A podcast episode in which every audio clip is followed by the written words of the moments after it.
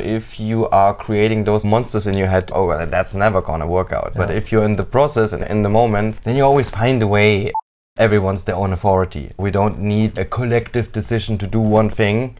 People together from super diverse and different contexts can bring a lot of magic because you learn so much in a very short amount of time when it's different from what you have been experiencing before. I can learn here from so many different people because everyone who's coming to a community by choice gained a lot of experience to come to that point in their lives to say, I want to live in that kind of community. You have more opportunities to actually learn something from that kind of situation rather than a structured one where you can already foresee every outcome. Because what's the excitement in that? It's like spoiling your own movie.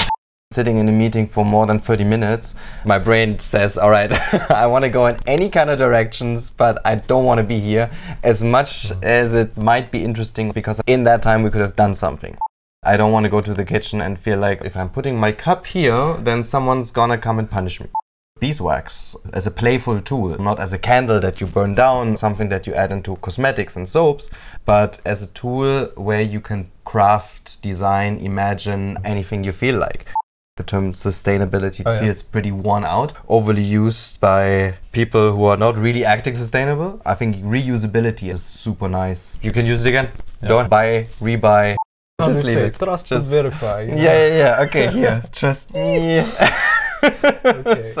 Do I want to play beeswax Monopoly sitting on a big pile of beeswax with my hat, you know? I made a lot of money with it. That's gotta be my beeswax. Sorry, guys. Or just saying, let's open source it. How can those kind of kids benefit from a different approach to learning? Way more crafty, way more creative than just copying words that are presented by the teacher. If you make something like that, you're like, I can go anywhere and actually create my own shelter, which is liberating, I would say. Thickened whiteboard, rollable as well, created from the excess materials of limestone mining. Whilst no water and no trees are used in the process, it's waterproof. Yeah, Like waterproof paper. my intellectual property is free for everyone. yeah. Visit the link in the description or go to strolling.rosano.ca to hear the full episode.